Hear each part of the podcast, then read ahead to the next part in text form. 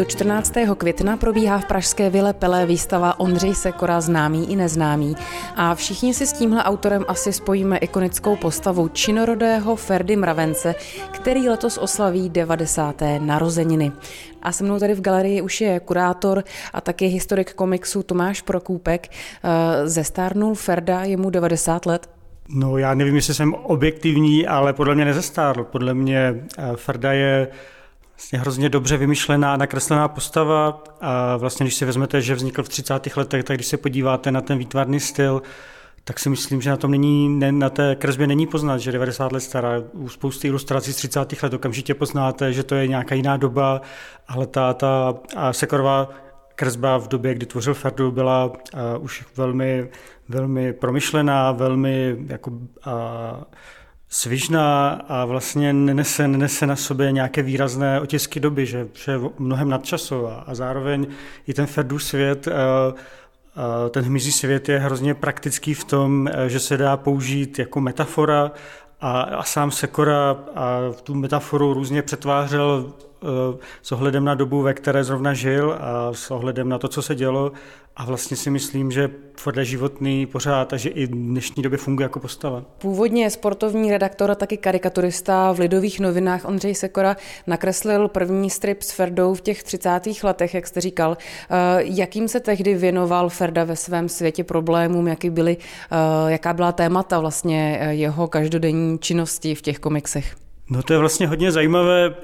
Sekora, protože byl novinář, působil v Lidových novinách a stílel názory lidových novin, protože byl prohradně orientovaný Masarykovec, frankofil, tak samozřejmě vnímal i tu vyhrocenou politickou situaci, takže ten první strip, první řada s Ferdou vlastně začíná podobně, poměrně podobně jako knížka první s Ferdou, když teda ten strip je starší, ale Ferda je tam trochu divočejší, je to takový jako velký solitér, až trochu anarchistický, který eh, vyvádí některé věci, které už by později asi nevyváděl, ale zároveň je zajímavé, že někdy v polovině toho, toho příběhu najednou se úplně změní tón a Ferda, když se hraje nahoněnou s dalšími eh, drobnými muškami a dalším hmyzem, tak najednou se připlete k válečnému konfliktu, se závazenýma očima najednou vstoupí do války mezi žlutými a červenými mravenci. Byl to rok 33, byla to doba, kdy se Hitler dostal k moci a takže ten, ta agresivní retorika německá už, už jako byla v té době a všude v médiích a Sekora vnímal, že, že se něco děje a promítlo se to i do toho jeho příběhu pro děti.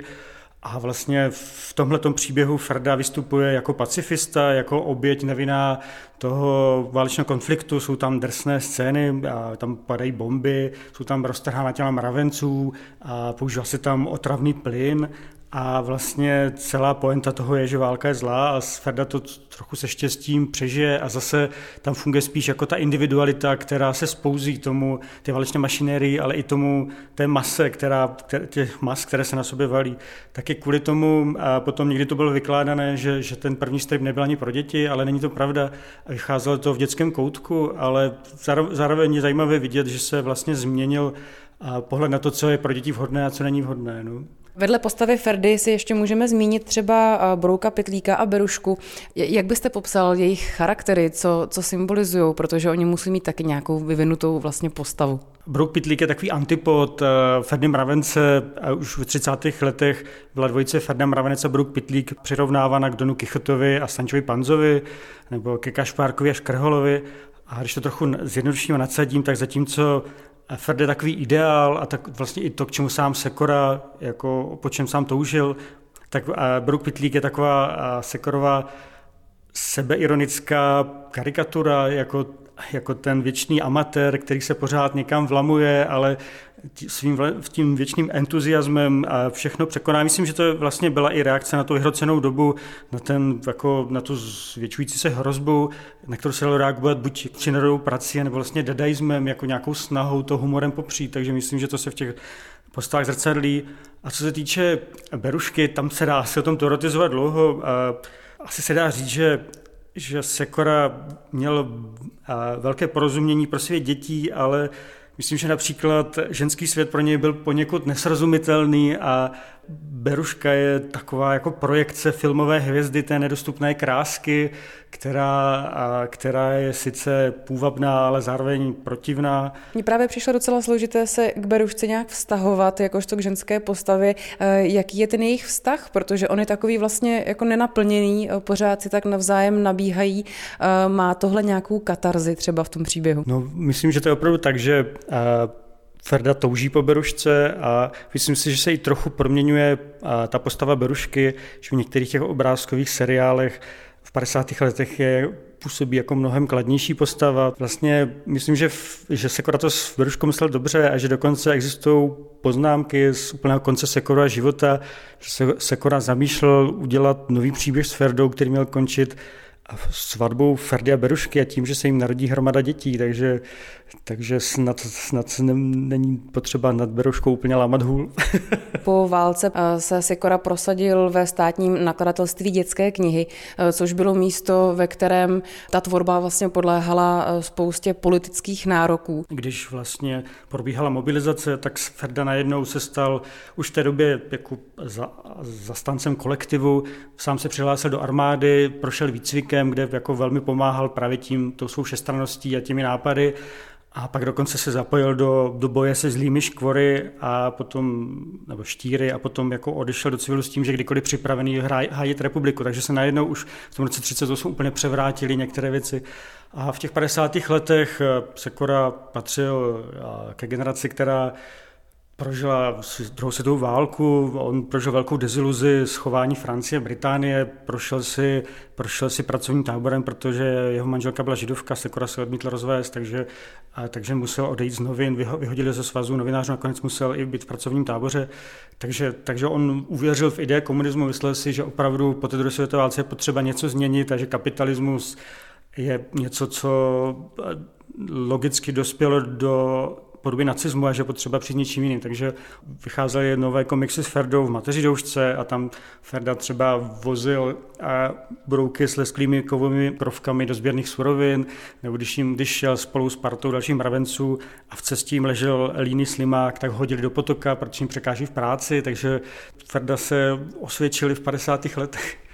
Taky Ferda řešil splašený traktor nebo ničil škůdce přírody, což byly eh, tehdejší imperialistické mandelinky. Jak vlastně k tomu odkazu vlastně té dětské propagandy eh, přistupujeme dneska? Je to něco, co se v těch publikacích pořád prolíná těmi příběhy? No to je samozřejmě složité, protože ono se dá diskutovat o dalších věcech, třeba a to, jak Sekora ve svých některých pracích zobrazoval africké domorodce a to třeba jak zobrazuje ženy.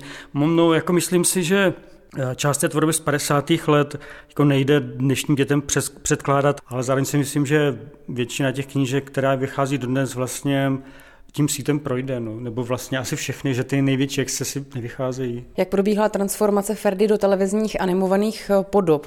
Ferda, když, když v roce 36 vyšla první knížka, tak najednou opravdu z toho byl dnešní mysloj hit, bylo to hrozně úspěšné. Na jednu stranu kritika byla spokojená, že ty knihy byly chválené a zároveň se výborně prodávaly. A vlastně Ferda byl jeden z prvních takových opravdu velmi úspěšných popkulturních hrdinů, takže Ferda vlastně velmi rychle se začal překlápět i do těch dalších médií. V roce 60 vznikl první loutkový seriál v české televizi, to tady byly marionety. A potom to bylo tak, že vlastně rodina Ondřeje Sekory toužila po natočení nějakého rozsáhlého animovaného seriálu a když se nedařilo najít žádného zájemce v českém prostředí, tak uzavřela smlouvu s mezinárodním koproducentem, Bohužel se ukázalo, že asi na jednu stranu možná si nedokázala úplně ohlídat práva, protože v tom socialistickém akváriu bylo asi těžké porozumět tomu, jak fungují dravé korporáty takže vznikl eh, na konci 80. let eh, dlouhý animovaný seriál, který se animoval někde v Koreji a vlastně ten producent toužil vytvořit něco jako druhou včelku Máju a Ferdinand Mravenec ho v zásadě vůbec nezajímal. Takže vzniklo něco, co je výtvarně scenaristicky překroucené a vlastně s tou poetikou původní to má málo společného. Takže tohle je, myslím, trošku nešťastné dosadní finále, ale myslím si, že i tady se blíží happy end, protože pokud vím, tak Česká televize plánuje nový animovaný seriál, který by měl vzniknout